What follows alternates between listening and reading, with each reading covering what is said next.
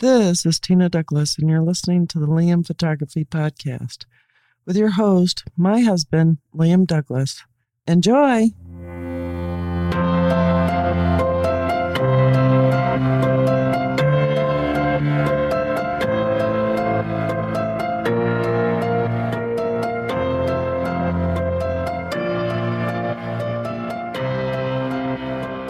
Greetings, everybody. You're listening to the Liam Photography Podcast. I'm your host, Liam Douglas, and this is episode 275. So today is Sunday, September 25th, 2022. And in this episode, I'm talking about the news stories and rumor stories for this past week that caught my eye. But first, a little bit of a rant. so, as you know from episode 274, Tina and I recently went on a two week trip to New York, Pennsylvania, our hometown areas to visit family and friends. Um, she was getting her first break for a couple of weeks after her first four week at home IV infusion chemotherapy treatment. So we went up to visit family. Now, the other reason why we were going up is earlier this summer, I purchased my late father's last truck that he bought when he and my mom still lived in Georgia with me when they were first retired, which was a 2005 Chevy Colorado. Now, my brother Dennis, my youngest brother, had bought it from my dad when he was still alive and uh, fixed it up after my brother in law Terry had hit a deer with it and banged it up quite a bit. And Dennis got it all fixed back up. And he and his wife, Jamie, actually have had quite a few trucks over the years, sometimes as many as four and five trucks at a time. And he didn't really drive dad's old truck a whole lot. Uh, it was two wheel drive only. And in the northeastern part of Pennsylvania, as you can imagine, the winters can get very nasty. And the way the truck is built, from the factory, it came with 235 50 17 tires. So fairly wide, low profile tires. And the truck wouldn't get very good traction up there. Even on wet grass, he would do a lot of spinning and stuff. So he had switched it out for 235, 75, 15 or 17s to give it some better traction. But he still didn't drive the truck a whole lot. He mostly lent it out to friends and family members and stuff like that. And so Tina and I had been needing a truck ever since my old turbo diesel that I had when I lived in Georgia died on me a few years ago. And when we first moved up here last year, as you probably know, we tried to buy Tina a truck then. That's what she really wanted, but we couldn't find one for a reasonable price that didn't have astronomical mileage on it. Um, so we ended up buying her a Rogue. So she and I both have Nissan Rogues that are all wheel drive. She has a 2015, I have a 2017. And they're great vehicles. We absolutely love them. She loves hers, especially the uh, quote unquote Arctic blue that they call the paint job, which I have no idea where they get Arctic blue from. It looks more like a midnight blue to me, but or to any other uh, paint manufacturer. But that's neither here nor there. So, anyways, we were going up to retrieve the truck, which I had bought from my brother, and to visit with family and friends during Tina's break from treatment. Now, we were only supposed to be gone for two weeks.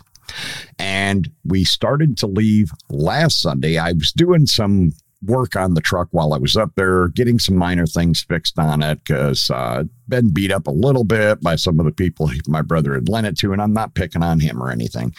Um, but uh, so I was doing some little bit of fix up here and there on the truck before we brought it back down to North Carolina. And I'd gone on Amazon and I bought an Apple CarPlay stereo for it with a backup camera.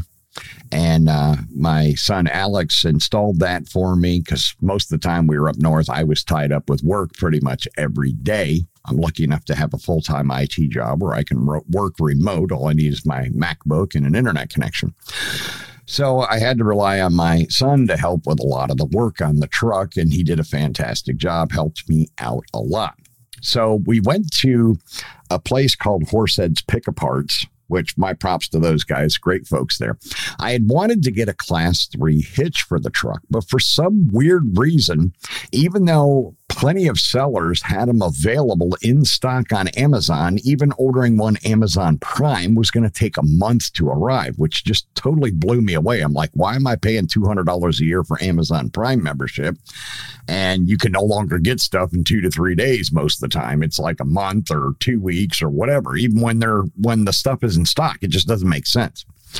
So, anyways, I went to Horseheads Pick Apart and I found a 2005 Colorado that was wrecked that had a class three hitch on it and I bought it from them. I had them take it off for me. They just go out with a torch and they chop that piece of the frame off and drop the whole thing for you.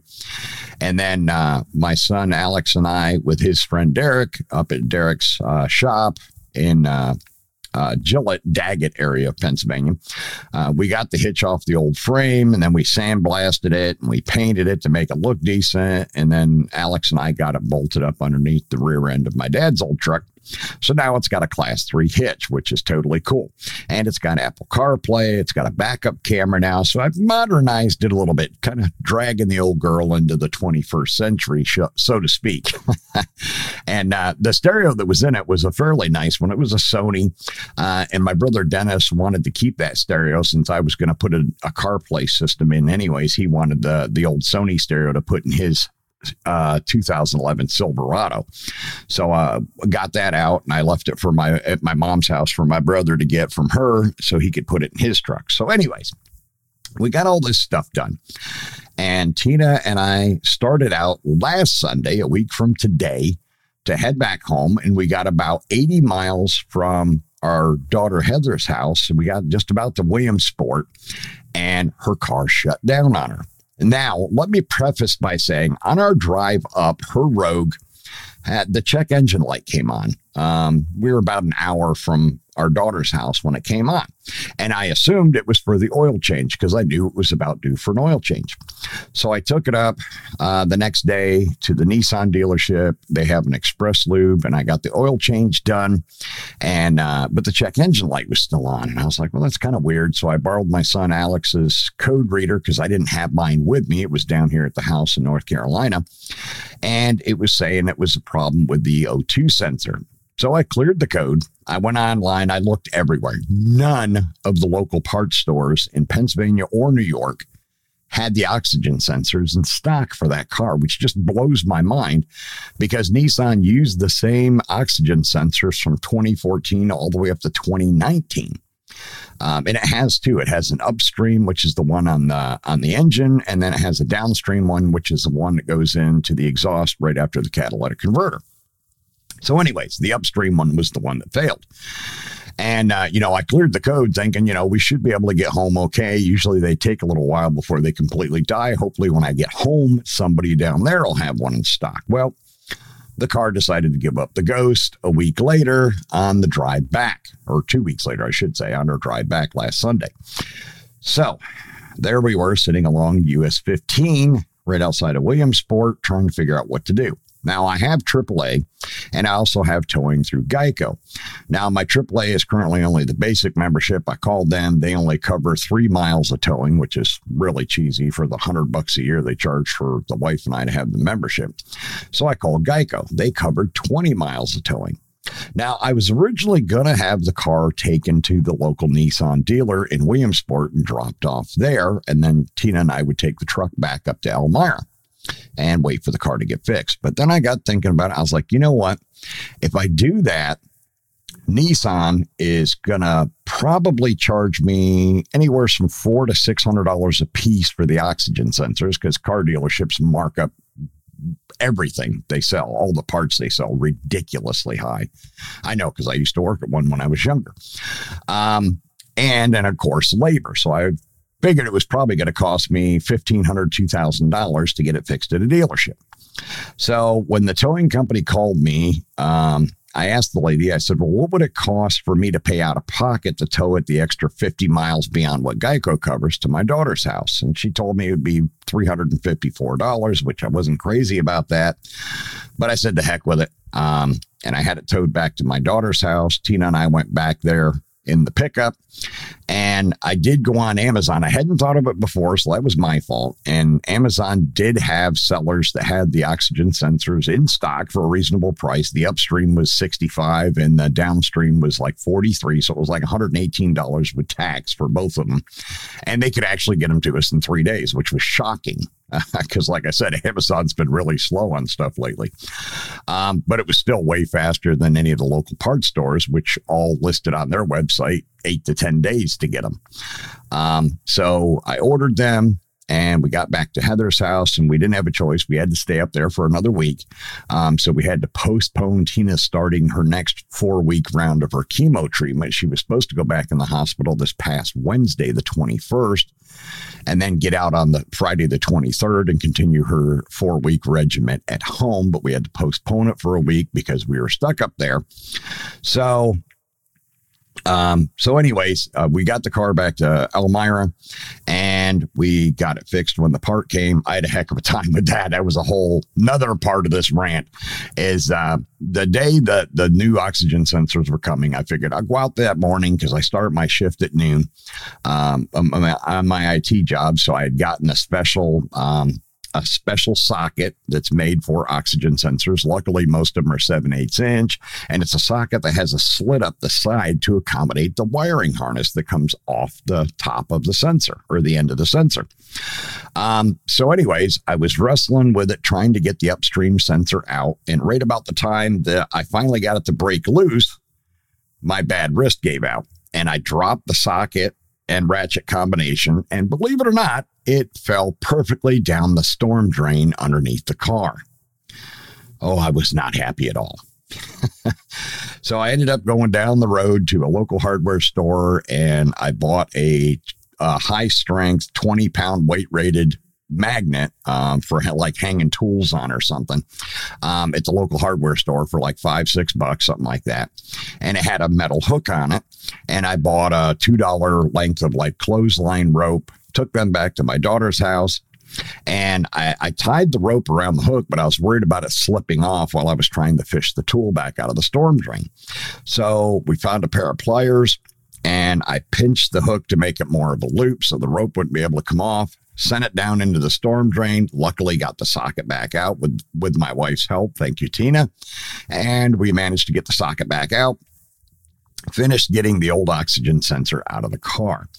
Um, now, I did have to remove the front heat shield, which was only four 10 millimeter bolts, to get that out of the way to make it easier to get the, the upstream sensor back in. So I got it back in once uh, the mail carrier brought the Amazon delivery for that day.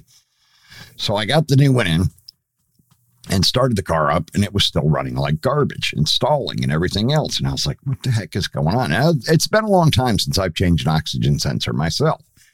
So I was trying to figure out what in the world was going on with this thing. New sensor, car still runs like garbage. Now, in the interim, I had given my son back his code reader um, the weekend we thought we were leaving because I didn't think I needed one anymore, and I knew I had one at home. So when I went to get the socket for the O2 sensor, that specialized socket, I said, the heck with it, I spent 36 bucks, got another code reader at the local AutoZone.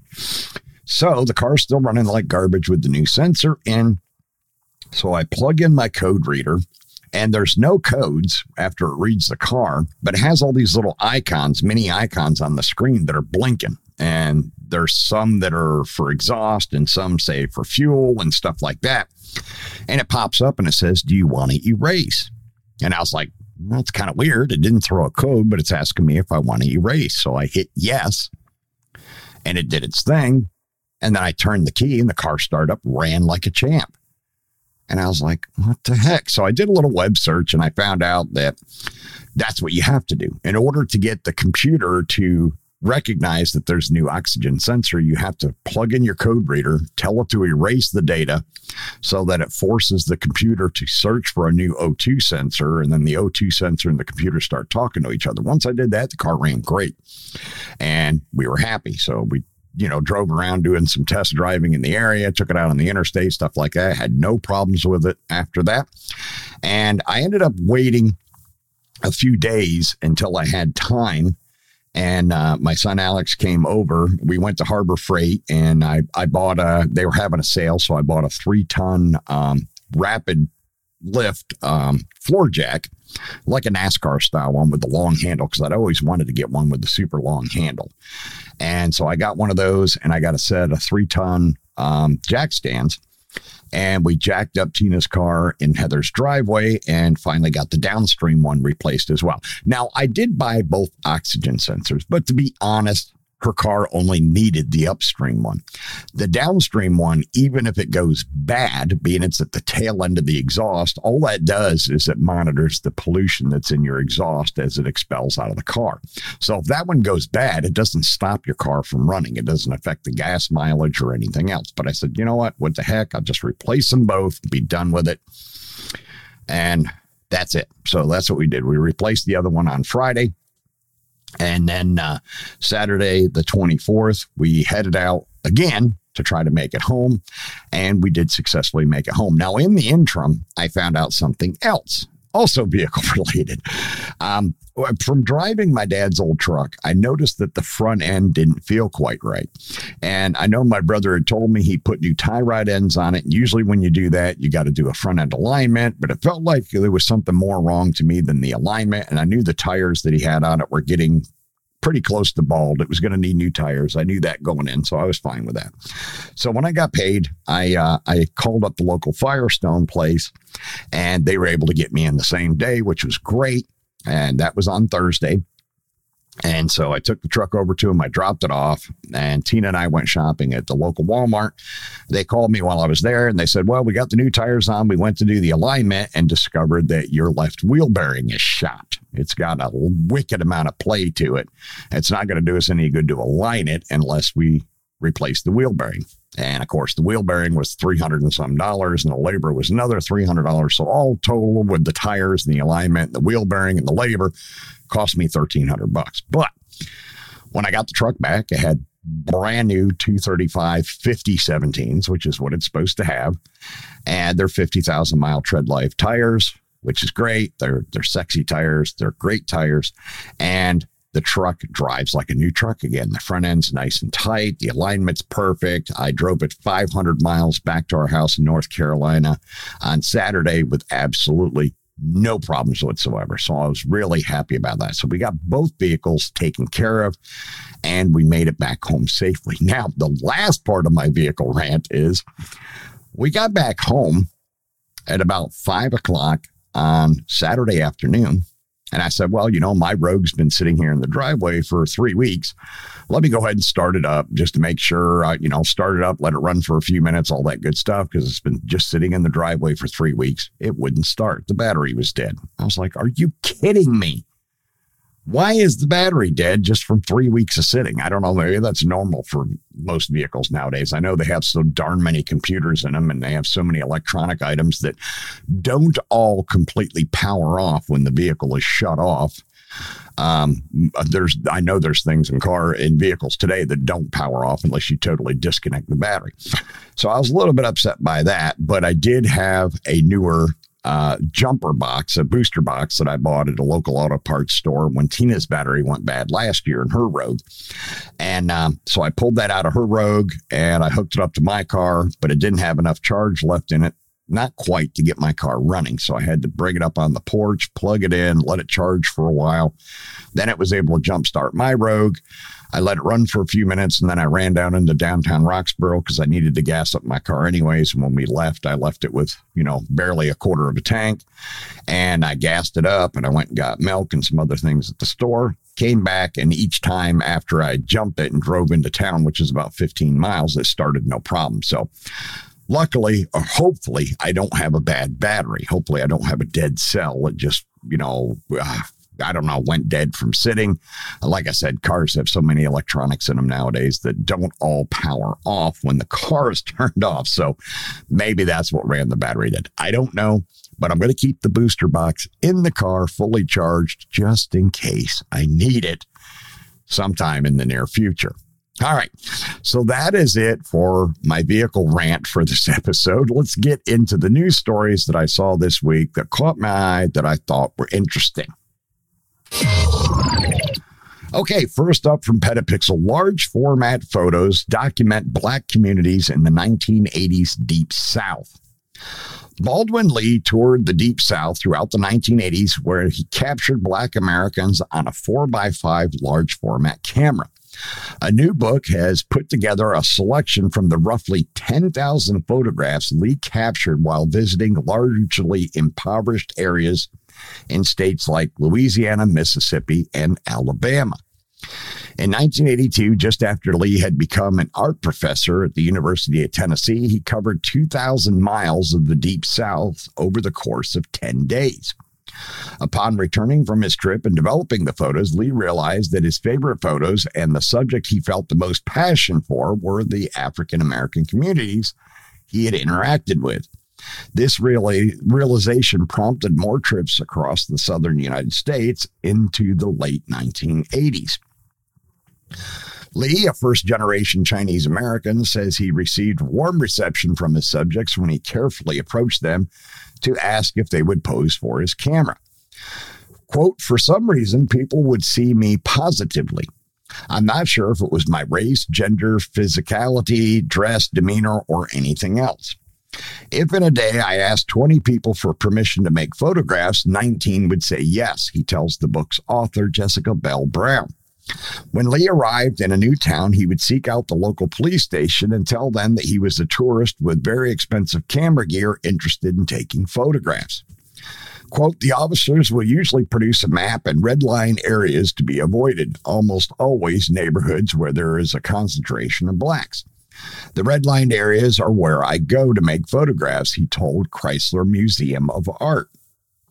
Lee's photo hero is Walker Evans, who went about documenting people in a similar manner. Lee studied with Evans, and both photographers produced frontal, sharply detailed, unblinking views of people undergoing hardships.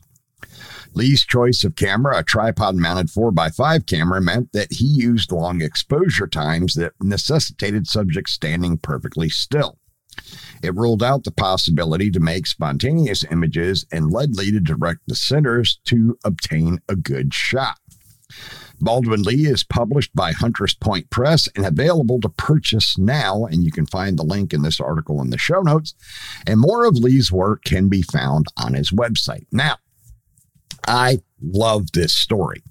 And I love the style of photography that Lee is doing. It's extremely similar. Now, uh, I'm not exactly the same, but you're familiar with my Forgotten Pieces of Georgia and Pennsylvania series. Now, in my series, my projects, I'm documenting old abandoned buildings. Uh, but it's still a documentary style of photography. And the images that Lee has, just the few that it shows in the Petapixel article, are absolutely stunning. He has some fantastic images, black and white images of his subjects from the deep south. And i absolutely love his work. And congratulations lee on your book. I have a feeling it's going to sell very very well. I'll have to get me a copy for sure. Next up, a camera similar to the one that sold for 1.34 million is coming to auction. A 1957 Leica MP Black Paint Edition, the same year and model as the one that sold for 1.34 million about a year ago, is coming to auction next month. The Wetzlar camera auctions are set to be held on October 8th, and the organization has shared a list of some of the most interesting items, including a 1957 Leica MP black paint estimated at 300,000 and an MDA NASA replica worth 80,000. Spotted by Digital Camera World, the Wetzlar auction, uh, Camera Auctions has published its catalog of items up for bid and also provided a short preview of selected highlights coming to its auction. The 1957 Leica MP black paint and the MDA NASA replica are two of the standout items in the preview due to their supposed value. The Leica MP Black Paint Edition from 1957 is estimated to be sold for anywhere between 250 and $300,000. Now, this particular unit was originally delivered as a silver chrome plated camera, according to the Wetzlar camera auctions. In the 1960s, as part of a factory repair, it was reworked into a black finished version on a customer's request. Of note, a camera of similar vintage sold for a staggering 1.34 million back in November of 2021 at the Leitz Phot- uh, Photographica auction. Back then, Leitz uh, Photographica said that not only was it one of the rarest Leica models of all time, only 412 were ever produced, but it was also in fantastic condition. The 1957 MP black paint offered uh, being offered at the Wetzlar camera auction does not appear to be in as good of condition as the one that sold for 1.34 million, but it is close and being valued at nearly the same range the Leitz camera uh, photographica one was set to prior to auction day. It was originally valued at between 300 and 350,000 and ended up selling for 1.34 million. If Leica camera values hold up, it stands to reason that this Leica MP will exceed its estimated value as well. While not estimated at nearly as high a value, one of the other most expensive offerings at the Wetzlar auction this year is a Leica MDA NASA replica that is valued for as much as 80,000. The auction house says that it is a superbly executed, fully functional replica of the famous camera used for the NASA Skylab experiment S063. This experiment, executed in 1979, was designed to provide data for several studies. The photography of air, airglow, or airglow, I'm sorry, ozone aurora and comet uh. Although five missions were planned, three went ahead, but the Skylab fell out of orbit and disintegrated upon re entry.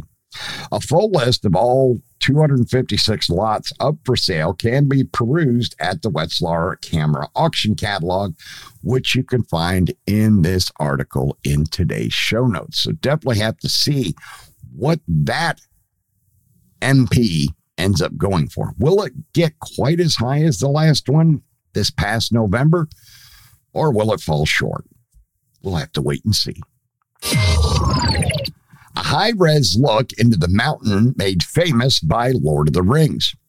An astronaut aboard the International Space Station captured this stunning photo directly above Mount Rufio in New Zealand, better known as Mount Doom from the Lord of the Rings movie trilogy. In a truly unique perspective, an astronaut aboard the ISS used a Nikon D5 camera and a 1150 millimeter lens to catch the moment the spacecraft was directly above the mountain, looking directly into the active volcano. 264 miles above the Earth, the unnamed but talented photographer timed their shot to perfection to get a great look at the mountain, the tallest mountain on New Zealand's North Island, standing at 2,197 meters or 9,177 feet, with an active stratovolcano. The photo was taken in 2021, but was only published on September 18th.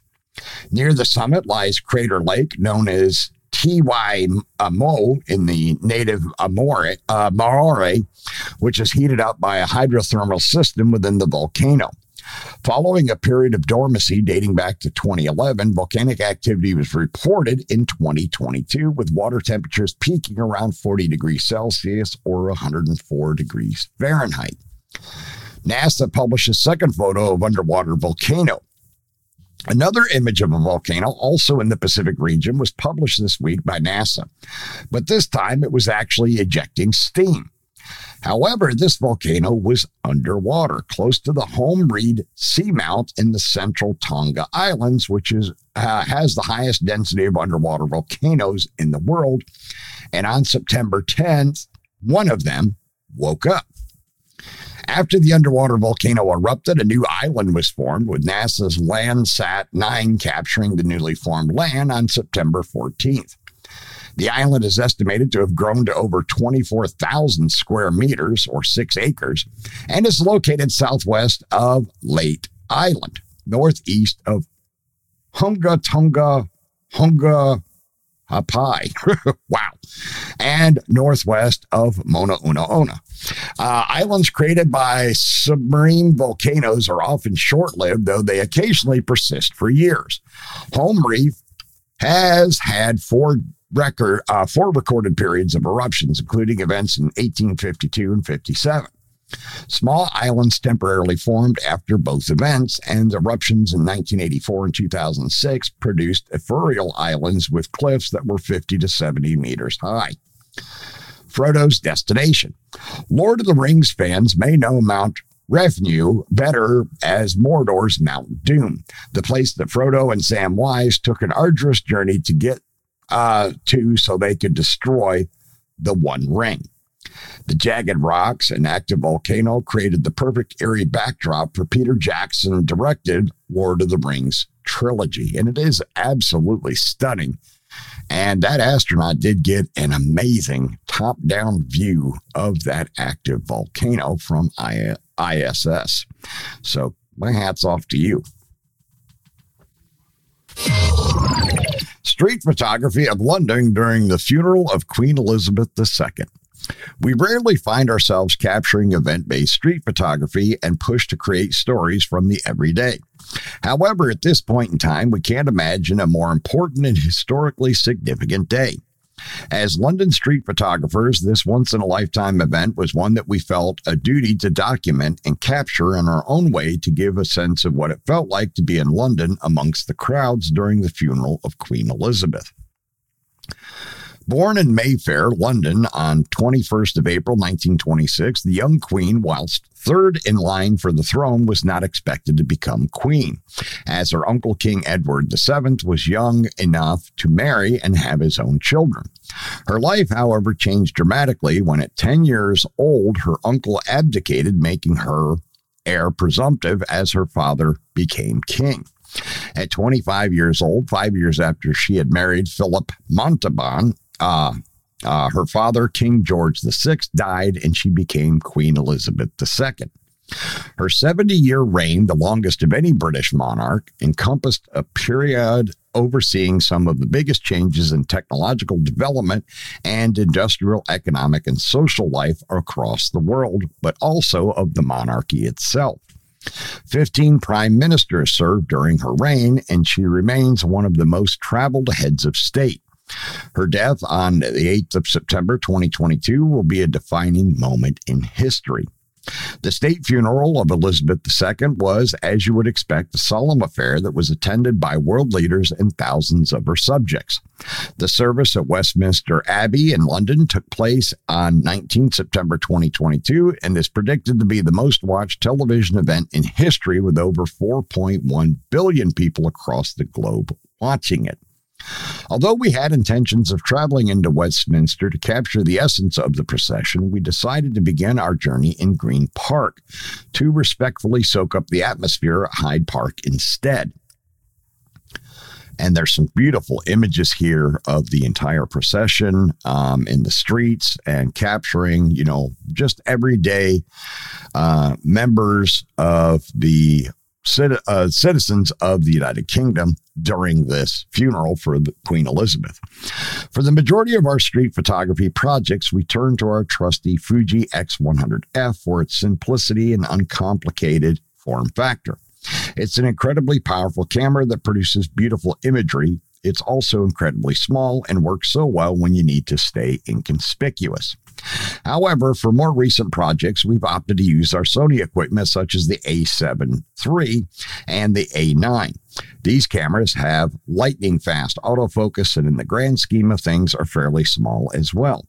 Granted, they aren't as stealthy, but in mega crowded locations where there are lots of other distractions, people seem to be more immune to having a camera pointed in their direction, which works really well for capturing candid portraits and street scenes. For the film, we kept our setup really light using the Sony A7S III along with the Sony G Master 35, 50 millimeter, and 85 millimeter glass. Although these lenses are pretty large, they serve so well for our filming style with manual and autofocus capabilities. We considered using our Sony FX3 as it's slightly smaller and lighter. However, the addition of the eyepiece made capturing moving stills and keeping the camera steady a lot easier. And there are, like I said, some very beautiful images. There's also a video here uh, from the state funeral for Queen Elizabeth II. And my heart goes out to all of the citizens of the United Kingdom in this grieving process, as well as my friends that live in England as well. She was truly a great monarch. Now, from Canon rumors, we haven't forgotten about the Canon EOS R1, and you probably haven't either. Almost immediately after the Canon EOS R3 was announced, people were already asking about the R1, Canon's future flagship camera. We haven't heard much about it in recent months as Canon rolled out the EOS R10 and the R7 and a couple of RF-S lenses. We have been told that the Canon EOS R1 is scheduled for the second half of 2023 for an announcement and that we could see teasers beginning in the spring. The latest information says the Canon's new flagship will be the new Resolution King, as well as a big focus on 8K video production and tying in with Cinema EOS, though it won't get a C variant with Sony, Nikon, and Leica topping out at around 60 megapixels for stills. That would put the Canon north of that if the reports are true. We are also told that the form factor and ergonomics will stay, take a step forward, mixing what we expect from a Canon flagship camera along with some new features. Canon has spent a lot of the development speaking with shooters and especially EOS R3 professionals, so there will be more to come in the future. Now, my two cents on this I don't doubt for a moment that Canon is going to release the R1. It's expected and pretty much a given at this point. However, I still don't think it's going to be their high megapixel beast. Canon has already hinted numerous times that they're going to release a high megapixel, upwards upwards of 90 to 100 megapixel mirrorless replacement for the 5DS and SR. So I don't think that the R1 is going to get quite that big a sensor, maybe 60 megapixels, possibly, but I don't think it's going to go much higher than that. Now, that's just my opinion, but when it comes to Canon stuff, I'm usually pretty accurate, just about 100% of the time. So we'll have to wait and see. Firmware Canon Cinema EOS C70 version 1.0.4.1 now available. Canon has released a fix for the Cinema EOS C70 in regards to the service notice that was posted earlier, and you can find that service notice in this article in the show notes. Firmware version 1.0.4.1 incorporates the following fix fixes an issue in which, in rare instances, the camera cannot be normally operated when operating the record button with the camera set to continuous record recording function. You can download that firmware now and apply it to your EOS C70 to get that fix. And I highly recommend you do so as soon as possible. Now, from Nikon rumors, this Photo-C Nikon F to Z mount adapter costs just $16.29. This is the cheapest alternative to the original $250 Nikon FTZ version, and it costs only 1629. The adapter has no electrical contacts and is compatible with all Nikon Z mirrorless cameras. Infinity focusing is guaranteed, copper lens mount, uh, exposure and focusing have to be adjusted manually. No support for auto aperture, auto focusing, or any other auto function. More Nikon F to Z mount lens adapters can be found at the accompanying link in this article in the show notes. Next up, Nikon Japan announces another price increase. Nikon Japan has announced more price increases that will impact mirrorless cameras, Nikkor Z lenses, binoculars, and golf laser rangefinders. The new prices will become active on October 5th of 2022. And this is to be expected. I mean, we're going to keep seeing this for the foreseeable future due to the supply chain shortages. So, if you want to get any of this Nikon gear, you're going to want to do it now. And you can find the list at this article in today's show notes. So check it out for yourself. And now from the uh, world of Fuji rumors, the latest and greatest? Not. Not that it is my fault, but I certainly do not help. I mean, I am attracted to the latest and greatest. My gas is in constant frenzy, and my wife is in constant worries. This is from Patrick. My techie, nerdy side is always looking at the details that make the latest and greatest Fujifilm gear more than the one I already own, better than the one I already own. With one little distinction, my focus on the latest and greatest does not remain contained to my private life, but I share it publicly here on Fuji Rumors. Tens of thousands of fellow X shooters follow me every day in my obsession with the latest and greatest, and sometimes the message here on FR might pass that only what's brand new and shiny is worth to be considered for this blog. So let me refocus. Let me, for one time, ignore whatever Fujifilm has launched in terms of super new gear and share a roundup that focuses on not so new gear that still brings great joy every day to many of us. So I am sorry, Fujifilm XH2, XH2S, XF56, F1.2, RWR, the GF 20 to 35 F4, and even the Fujifilm X-T5 and whatnot. This is not your article. This is not your space. Nope. This space is for all that gear that came before you and made Fujifilm great before you even ever saw the light of day. And you can check out the roundup in this article in today's show notes.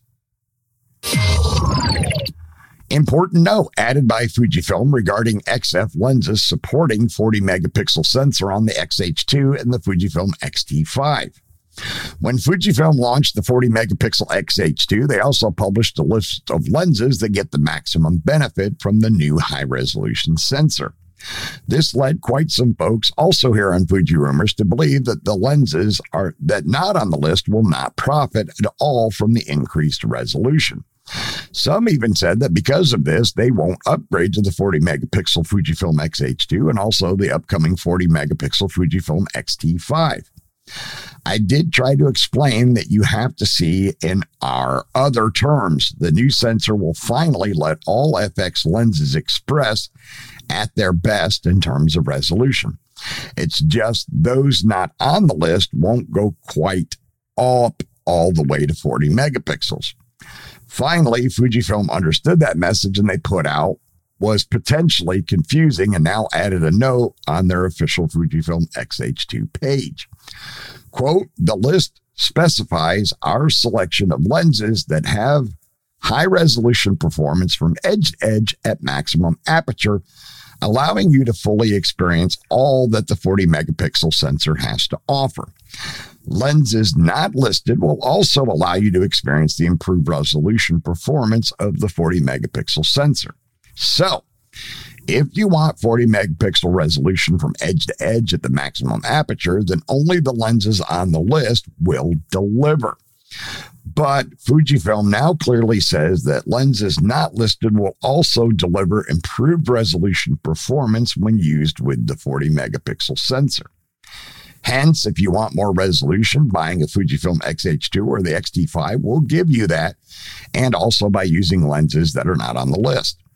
And from now, I or how I read it, some might even resolve all the 40 megapixels when stopped down at least in the center of the frame. Would be nice if Fujifilm would even be more specific on that particular note. And that is it for Fujifilm rumor or Fuji rumors for this week. Next up, new in stock, DZO Film Octopus adapter for the EF mount lens to E mount camera. DZO Films' new autofocus adapter is in stock for the first time via B&H Photo, and you can find it in a link in the show notes. In stock for $269, this adapter will allow you to have autofocus and adapt EF lenses to E mount cameras. So you'd be able to use those Canon lenses on your Sony E mount camera bodies. So there you go. And last for today's episode, Yongnuo will soon announce its first 12 to 35 E mount zoom lens. Camera Beta shared this image of the lens design of the new Yongnuo 12 to 35 E mount autofocus lens. Now, here are some of the specs internal zoom, internal focus, close focusing distance is 0.25 meters, SCU super close up is 11 centimeters. Now, that's all we have for the time being. So we'll have to wait and see if any of this is actually true. Remember, I've warned you before Sony Alpha Rumors does not have the greatest track record when it comes to rumor accuracy. So you have been warned. All right, that's going to wrap up this episode.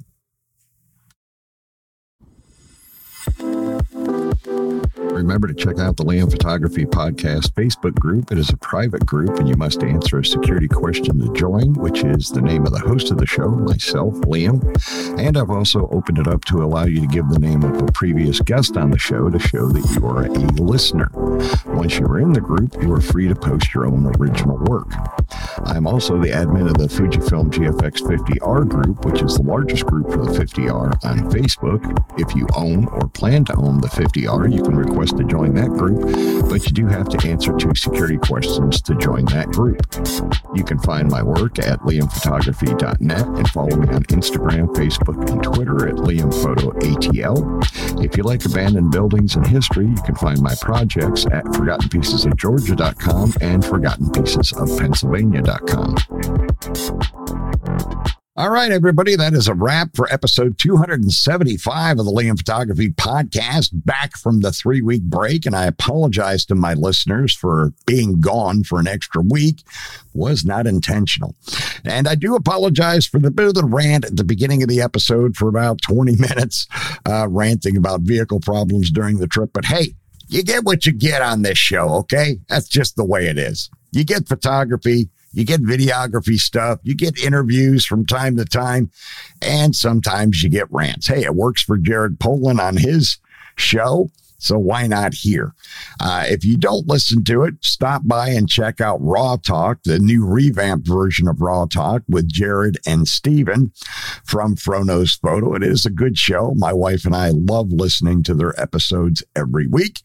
I've been trying to get Jared to come on here because I would love to talk to him on my show, but so far he's been thumbing his nose at me. So if you listen to this show and you listen to his show, do me a favor and harass him a bit. See if you can get him to come on here for me.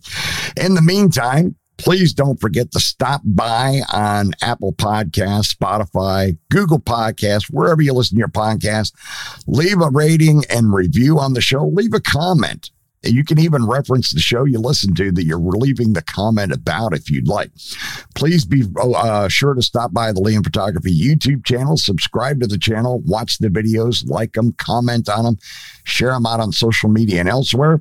And I will see you all again on Thursday.